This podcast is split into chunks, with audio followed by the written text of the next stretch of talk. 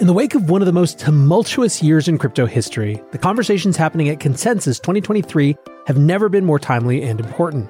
This April, Coindesk is bringing together all sides of the crypto, blockchain, and Web3 community to find solutions to crypto's thorniest challenges and finally deliver on the technology's transformative potential. Join developers, investors, founders, brands, policymakers, and more in Austin, Texas, April 26th to 28th for Consensus 2023. Listeners of The Breakdown can take 15% off registration with code BREAKDOWN. Register now at consensus.coindesk.com and join Coindesk at Consensus 2023.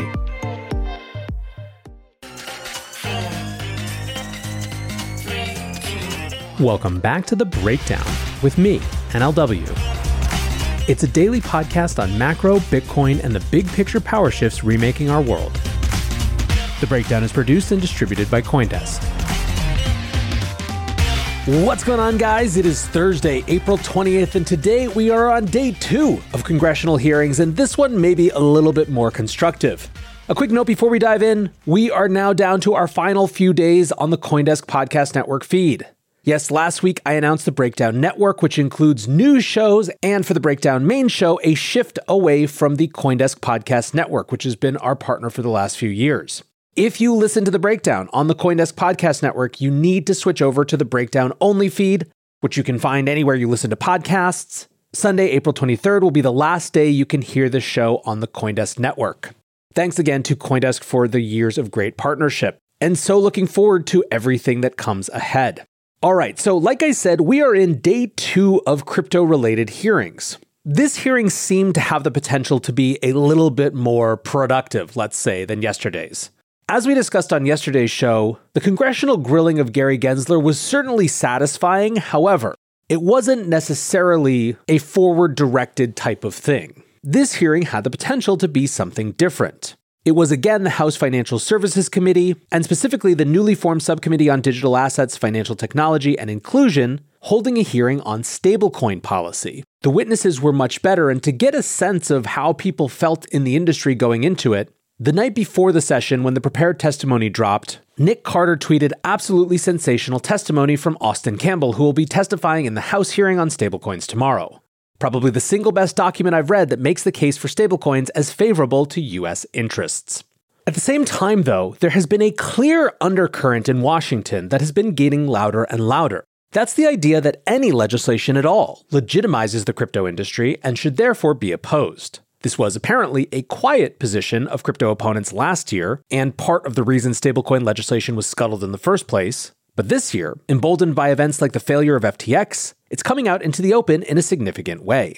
The context for the hearing was, of course, the recent draft bill on stablecoin regulation that had been released just a few days before. The hearing showed up on the subcommittee's schedule with very little warning or politicized fanfare, which makes it seem far more likely that it was a genuine effort to iron out wrinkles in the bill. Stablecoin regulation had widely been seen last year as a topic that could be dealt with relatively quickly, and in a common sense bipartisan way before moving on to more contentious issues, but in the wake of FTX, that seems to have changed. Kicking off the hearing was Subcommittee Chairman French Hill, who opened the proceedings with a speech setting out the lay of the land. Today's hearing, he said, marks the official resumption of the House Financial Services Committee efforts to enact payment stablecoin legislation. Last Congress, Democrats and Republicans worked together on a proposal to bring payment stablecoin issuers under a regulatory framework and allow stablecoins to unlock their potential to contribute to a modern payment system. Hill set out the efforts made in the second half of last year, noting that feedback and compromise had been contributed across the aisle. At the same time, he acknowledged that more work was needed, saying that bill is an infant, it's a baby. It's not necessarily a beautiful baby. Hill made specific reference to the 2021 President's Working Group and Financial Oversight Board reports, which both laid out the risks and concerns but ultimately recommended that Congress pass a legal framework for stablecoins. The key risks to be dealt with were sufficiency of reserves, convertibility to other forms of fiat money, and preventing regulatory arbitrage. Hill drew attention to the fact that the digital asset industry is increasingly looking abroad to escape the incoherent regulatory atmosphere in the US, pushing his colleagues to recognize the urgency of the need to pass this legislation. He also added that the turf war between the SEC and the CFTC is, quote, unhelpful and unsustainable, pointing out that the rival regulators were both claiming jurisdiction over one of the most utilized stablecoins in the market. Hill concluded, Federal regulators have made it abundantly clear that without an act of Congress, they will continue to interpret their authorities broadly, even when in direct contradiction with each other. That's why it's time for Congress to act and pass a regulatory framework for payment stablecoins. Flipping over to the other side of the aisle, Democrat ranking member Stephen Lynch used his time to walk through the calamities that have impacted the industry across the last year. He used examples from the collapse of the Terra ecosystem through to the collapse of Silicon Valley Bank and Signature Bank to make the case for extreme caution in moving forward with legislative clarity for the crypto sector. In this, Lynch appeared to represent the firming Democrat position that all things crypto are extremely risky, and that investor protection rather than clarity and oversight should be the key aim for legislation to the extent that legislation should even be considered. Lynch's entire introduction was extremely skeptical of the value of stablecoins as viable digital infrastructure. He said that stablecoins are, quote, rarely used for payments, but are instead used to facilitate speculative cryptocurrency trading and investments. He also said that they contain, quote, structural fragilities that make them vulnerable to runs and pose risks to monetary policy, national security, financial stability, and fair competition. Summing up what appears to be the new Democrat position on the industry after last year's disasters, Lynch said, it is worth revisiting questions of whether stablecoins are even needed if they are hardly used for the purposes intended. If our goal is to improve our payment system and financial inclusion, we should instead consider advancing public sector options such as the FedNow payment system and a publicly issued digital dollar. Lynch rejected the entire premise of the hearing, saying, I have trouble understanding why this outdated legislation, which is not cognizant of the recent disasters in the crypto space that has structural flaws, is attached to this hearing. He conflated the issues with stablecoins to the recent bank failures, which he said have taught us, quote, the danger of allowing shadow banks to issue bank deposit like products without FDIC insurance. In closing, he stated, I strongly believe we need to separate crypto assets from our banking system, and the bill does just the opposite. Now, don't even get me started on the straw man of connecting banking disasters, which had nothing to do with stablecoins or stablecoin issuance, and everything to do with issues we've discussed for the last few months, like duration mismatch and interest rate risk in the context of the fastest tightening cycle in 40 years, which, by the way, happened under a Fed chosen by this administration, et cetera, et cetera, et cetera, whatever. That's not the point. You get it. Moving on.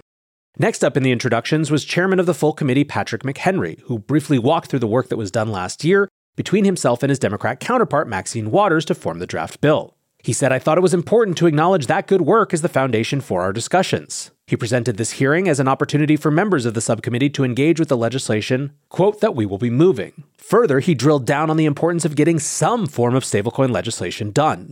The consumer interest, he said, is not served by us not acting. We need to have a federal regulatory regime for stablecoins. It's important for us internationally and domestically. And it's very important that we have an understanding on a bipartisan basis the utility and importance of this legislation. Now, Democrat ranking member of the full committee, Maxine Waters, essentially used her time to disavow and walk away from the negotiations that had been held last year. She said, What did not happen was that we did not complete the negotiations so we can move forward, and unfortunately, a lot of things have happened in between.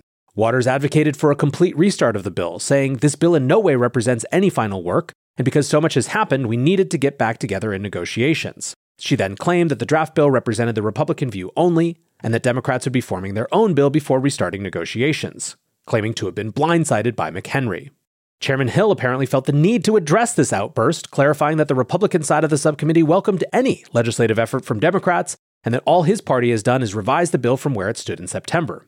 In no way, he said, is the bill posted to the hearing the be all or end all. This really is an opportunity for both sides of the aisle to fully engage with this superb panel and think through the right way to revise the good work of Waters and McHenry last fall.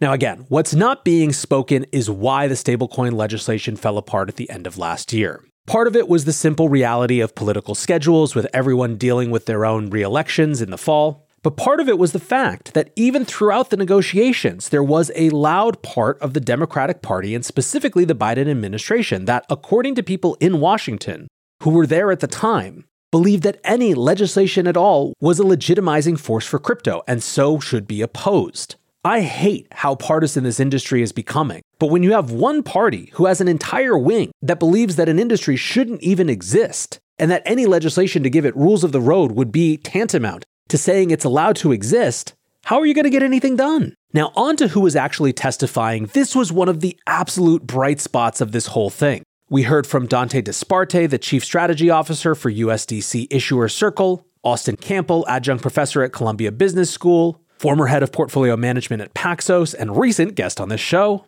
Jake Chervinsky, Chief Policy Officer at the Blockchain Association and Uber Twitter threader, and then the folks who were nominally supposed to be the not crypto crowd. Adrienne Harris, the superintendent for the New York State Department of Financial Services, which oversees the BitLicense state regulatory scheme, and the late addition of Delicia Reynolds Hand, who's the director at Financial Fairness, which is a consumer advocacy group.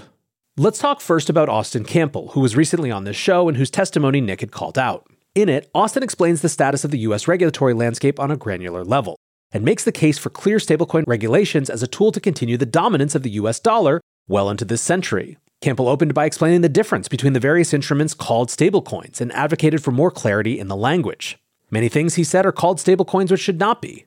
What we need is clarity to define stablecoins so that we understand that stablecoins built right are not new and are relatively mundane financial instruments.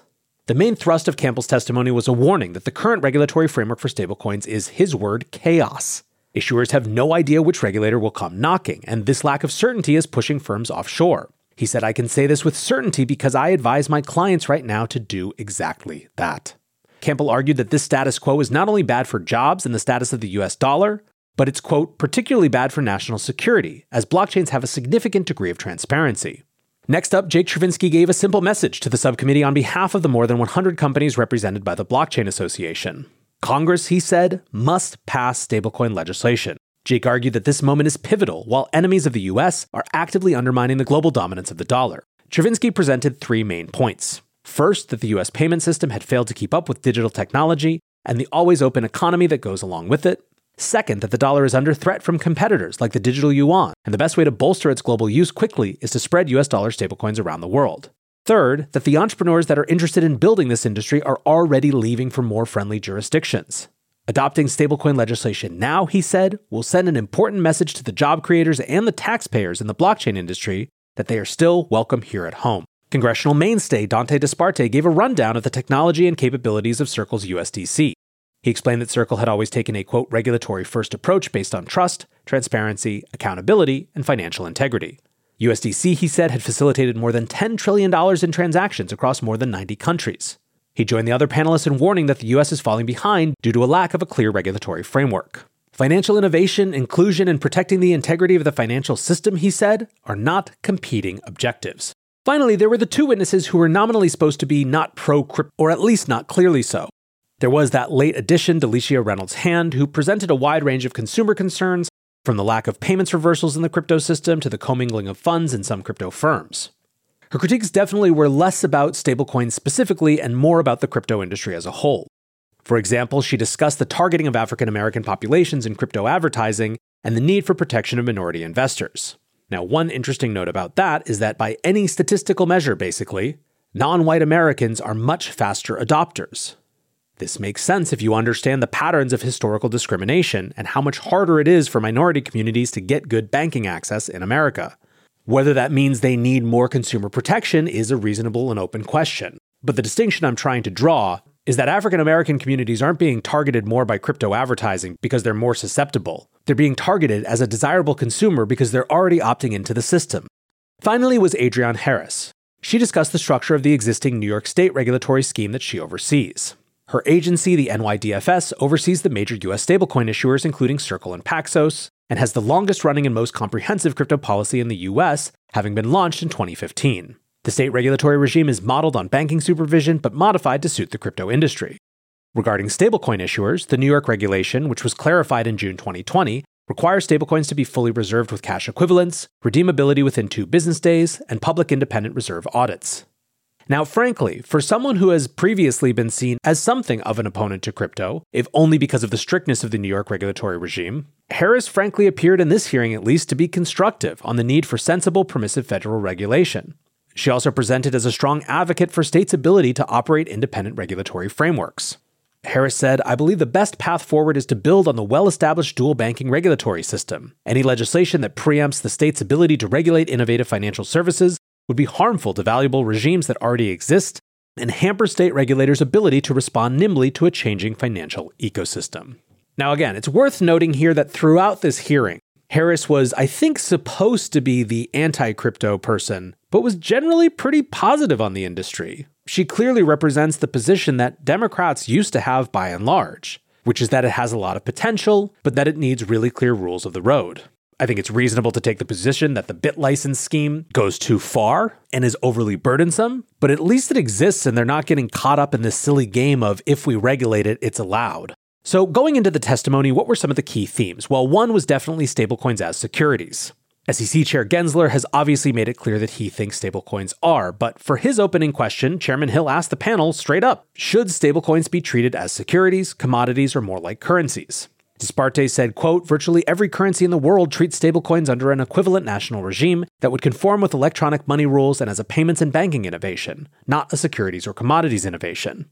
Campbell agreed, saying these fundamentally work like money. They operate like banking products. On dollar dominance and geopolitical issues, Hill asked Disparte to speak to the role that stablecoins can play in promoting dollar dominance. Disparte explained that the global payment network currently labors under a walled garden problem, where national payment systems fail to interact with one another. An internet native cross border standard that's based on the US dollar could be extremely beneficial. Capital flight was also an issue. Tether came up, and it makes sense why. Stablecoins in general are down 23% from their peak, and among that, BUSD has been regulated out of existence, losing $11 billion. Tether has lost around $1 billion in market cap, and Circle's USDC has lost $20 billion in market cap. Why? Well, in my opinion, the USDC flight is an indictment of the US. After BUSD was shut down, and after USDC reserve assets were stuck in Silicon Valley Bank, I think traders looked at USDC and said, it is in fact the US regulatory regime that gives it risk. Representative William Timmons made the interesting point that the outflows of other stablecoins into Tether represents capital flight out of the US to offshore domiciled companies. Asking Disparte whether this exodus represented a flight away from US regulatory certainty, Disparte responded that there is a race to the bottom taking place in corners of this market segment. The lack of regulatory clarity is partly fueling that vacuum. Now, giving breath to the fear that companies are going to move abroad, Representative Erin Houchin questioned Disparte about why Circle is taking steps to establish a European headquarters. Disparte responded that the EU Markets in Crypto Assets Regulatory Framework, or MiCA, which is slated to be signed today, had made it easy for Circle to essentially export all of their current products into the jurisdiction. Now, on the Democratic side, candidly, there was a little bit less substantive than you'd like to see. Ranking member Lynch again continued to be hyper focused on last year's crypto collapse. Maxine Waters appeared confused by the presence of Harris, unaware that the NYDFS regulated stablecoins in the state. But if one is looking for some bipartisan optimism, I would again point to Democrat Congressman Richie Torres. He had a much more substantive line of questioning. He discussed with Harris the idea that stablecoins should be fully reserved and audited. He suggested that stablecoin issuers do not perform the function of banks and therefore should not be regulated by banks. To which Jake Chervinsky agreed, adding that he thinks, quote, we can design reasonable tailored regulation for non bank entities to issue stablecoins that is just as safe as a bank doing the same testing the assertion from Gary Gensler that a regulatory framework for crypto would, quote, undermine 90 years of securities law. Torres asked Harris if she had seen any evidence of securities laws being undermined by the crypto framework in New York, to which she responded, no, not at all. To the contrary. Finally, touching on the financial inclusion promise of stablecoins and crypto, Torres asked the panel whether the tech can actually deliver a cheaper and better financial system for the underprivileged. Austin Campbell responded, yes, unequivocally. The beauty of a blockchain is that it treats everybody the same. If you have low fees, high transparency, high ability to transact, everybody can use it regardless of how much money they have, and I think that is one of the best features of this new technological innovation. So, where did this hearing leave us? Like yesterday, I think it did reinforce the growing partisanship around this issue. But also, like yesterday, it showed that there were still clear bright spots in the Democratic ranks and people who were being thoughtful about the technology and might be allies for sensible regulations. I didn't go deep into it, but Bill Foster on the Democrat side was another one who, while asking a set of rather contentious questions, still seemed to be doing so in good faith, a point that was reinforced by panelists after on Twitter. Editorializing for a moment, I think that for those of us who want to see a sensible regulatory regime in Washington, we have to effectively ignore the portion of the Democratic Party that has decided to disengage and that any regulations and rules would be legitimizing, and focus on the people who are more open if we're going to get anything done, we need more than just Republican votes. And so, honing in on the concerns that this set of folks who don't a priori hate the industry have might be a good place to start. Anyways, all in all, I think it was still a more positive hearing than the day before. And frankly, between both these days, I'm just glad to see the conversation actually happening in the halls of Washington. Until tomorrow, guys, be safe and take care of each other. Peace.